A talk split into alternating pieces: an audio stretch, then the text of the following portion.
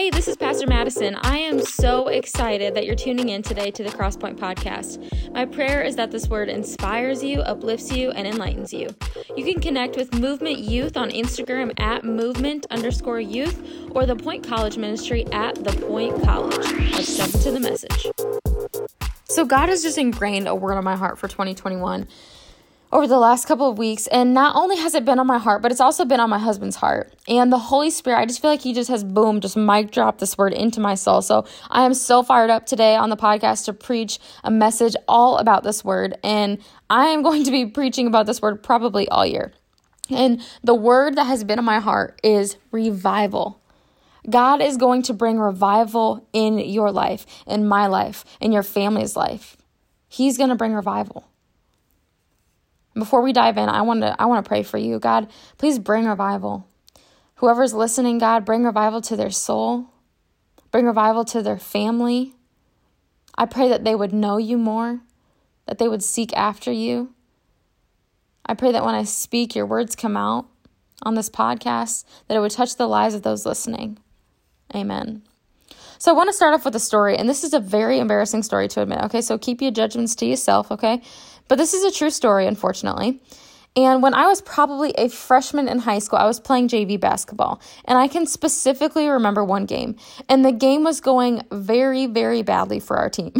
we kind of sucked. And we were behind and we weren't scoring many points, and the other team was. And then we got to halftime.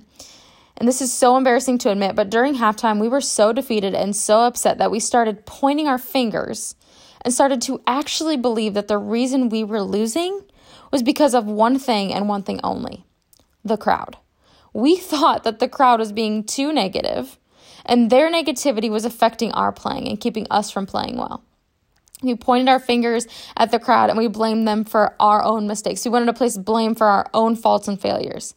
And we were literally like to the coach, we this is what we were like. We're like, the crowd is just like too negative. It's just like so hard to play when we have a crowd that won't even cheer. They're the problem. They're the issue. Okay. I hope I didn't sound like that, but for exaggeration purposes, there you go. Does anybody realize how stupid that sounds? We were placing blame because we felt like we were missing the mark. But instead of taking full responsibility and coming up with a game plan on how to fix what was broken, our team and ourselves, we chose to play the blame game and cast our failures onto somebody else. And you see, sometimes we fail to see that the very issues in our lives are not a result of our circumstances or the people in our lives. A lot of the time, the issue starts with us. It's an issue in our hearts. And we take the bait of what Satan dangles in front of us, grabbing onto anything that we can to excuse ourselves from our own, own mistakes or emptiness. And in this podcast, I want to talk to you about a couple of people who also wanted to blame other people for their own mistakes. And unfortunately, the mistake that they made led to something terrible that we still feel to this day. You see, these two people, they had everything. They had the perfect circumstances, the perfect home, the perfect view. They, they literally lived in paradise. But they allowed just one thing to slither in and whisper a lie, a lie that created an emptiness they filled with the wrong thing. And we're going to read about them in this podcast. We're going to dive into Genesis chapter 2, verses 8 through 9. It says, Now the Lord God had planted a garden in the east in Eden, and there he put the man he had formed. The Lord God made all kinds of trees grow out of the ground, trees that were pleasing to the eye and good for food. And in the middle of the garden were the tree of life and the tree of the knowledge of good and evil. Okay, it was a beautiful garden. I want you to know that. Verse 15 through 17 The Lord God took the man and put him in the Garden of Eden to work it and take care of it. And the Lord God commanded the man, You are free to eat from any tree in the garden. But you must not eat from the tree of the knowledge of good and evil, for when you eat from it, you will certainly die. Now, going into uh, chapter 3 here. Now, the serpent was more crafty than any of the wild animals the Lord God had made. And he said to the woman, Did God really say you must not eat from any tree in the garden? Because that's what Satan is going to do for you, okay? He's going to slither in and he's going to ask, Is it really that bad if you look at the pornographic website or those social media accounts? Is it really that wrong to get blackout drunk? Is it really your fault for that mistake, sleeping with him again? The woman said to the serpent, We may eat fruit from the trees in the garden, but God said, You must not eat fruit from the tree that is in the middle of the garden, and you must not touch it, or you will die. Don't even give Satan the time of day. Here's what I want you as a listener to get from this don't dialogue with the devil, But Eve does, and this is what happens in verse 4. You will not certainly die, the serpent said to the woman, for God knows that when you eat from it, your eyes will be open, and you will be like God, knowing good and evil.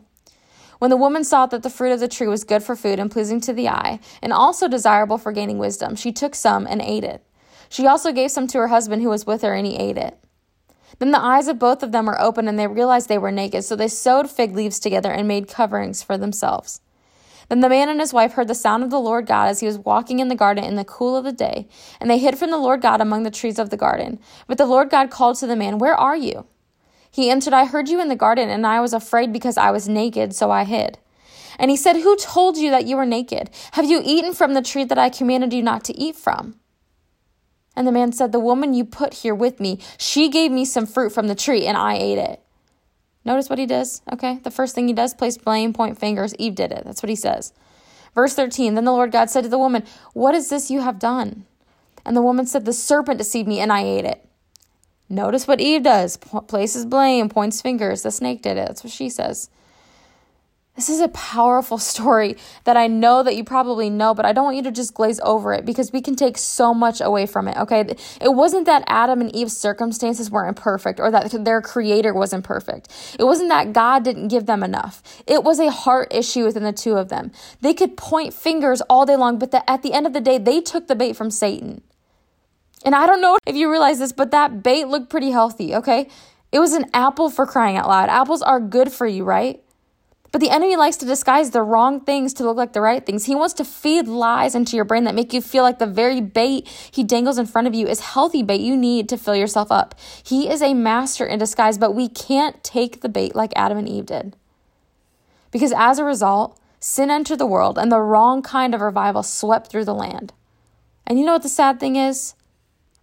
We're continuing it and I'm about to get real with you and get a little bit in your face, but you need to hear it. Okay, we are a generation that wants to blame all our problems on somebody else.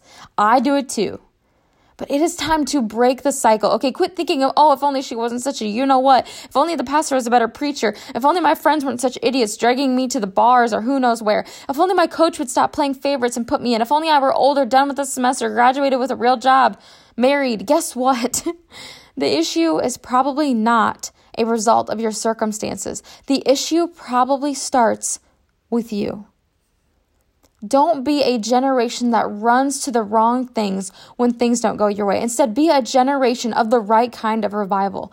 Don't be a generation that reaches for that apple. God instructed Adam and Eve to not even touch it. Don't touch it. Don't look at it. Instead, turn away from it. Don't listen to the lies of the enemy. Quit blaming other people for your own problems. Leave those behind and that sin in 2020 and be a generation of a different kind of revival in 2021. We as a generation like to place blame for all the things we don't like about a situation, circumstances, or person. When we don't get anything out of a message on Sunday, it's because the preacher didn't do a good enough job. When we get a bad grade in class, it's because the professor or the teacher sucks and it's way too hard on the students. When we don't make the starting lineup, we blame it on the biased coaches or the dead quiet fans who don't cheer loud enough. We constantly want to place blame for things we ourselves are lacking. And I have definitely tried to place blame for things I felt I lacked or failed at on people or circumstances that were really a result of my own internal battles and struggles. But let's not be a generation that places blame for our own problems, okay? Let's instead be a generation that can admit our faults and ask God to come invade and change things in our hearts hearts that don't align with His will, that don't reflect who He wants us to be.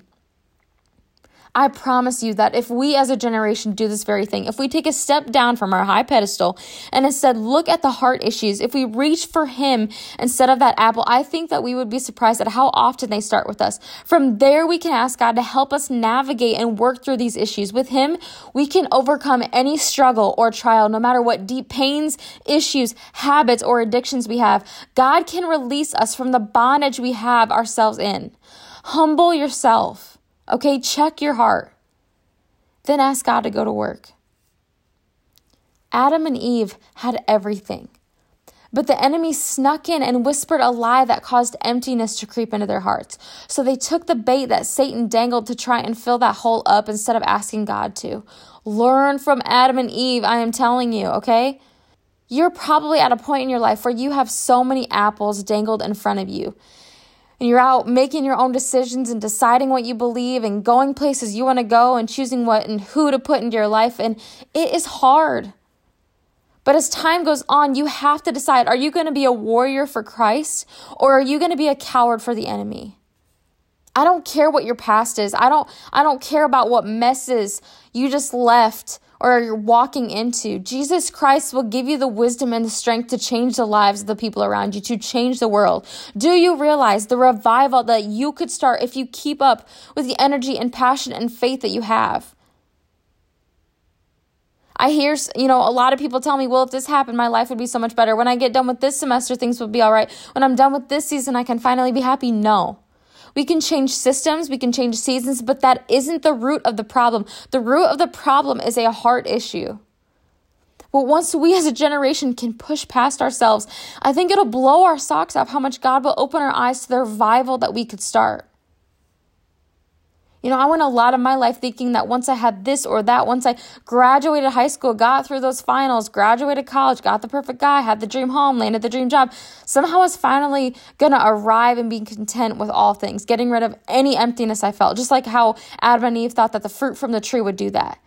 But I can tell you that the enemy will sneak in and try to poke holes in your heart any way that he can, trying to make you feel empty. I can speak from experience. I have the I have the dream home. I have the job I always wanted. I have the dream guy, but the devil still finds ways to make me feel emptiness, like there's still something that's just out of reach. But we got to quit living this way. It is time for revival, and it starts with you. No matter your past, no matter the circumstances at school or at home, God has you right where He wants you. He has your feet planted on ground He wants you walking on. He woke you up this morning, put breath in your lungs because He's using you today. And God has given you all that you need. He gave Adam and Eve all that they needed. But when the enemy tries to sneak in and whisper lies that there's still something missing, that God hasn't given you enough, that you're not where you should be, when He dangles that apple right between your eyes, you look Him dead in His, right past that apple, and you tell Him to beat it. Don't dialogue with the devil this year. Don't take the bait. Run towards God and watch revival happen. It's time to wake up. And I hope you want to bring revival. I hope you want to bring change to the world. I hope you want to stand your ground, boldly proclaiming who Jesus is and what he has done in your life. I hope you have people coming up to you asking about Jesus because they see what's in you. I hope you get in the Word every day. I hope you are unapologetically who God calls you to be. I hope you surrender everything you have to Jesus day in and day out, that you allow Him to examine your heart to make you the best suitable servant for this revival that you're going to lead. Revival is coming. I hope you're a part of it. If you enjoyed today's message, I would encourage you to like it or share it on social media. Movement Youth for 6th through 12th graders meets on Wednesday nights with service beginning at 7 p.m., and the Point College Ministry meets on Sunday nights at 7 p.m. We would love to have you join us. Thanks for tuning in.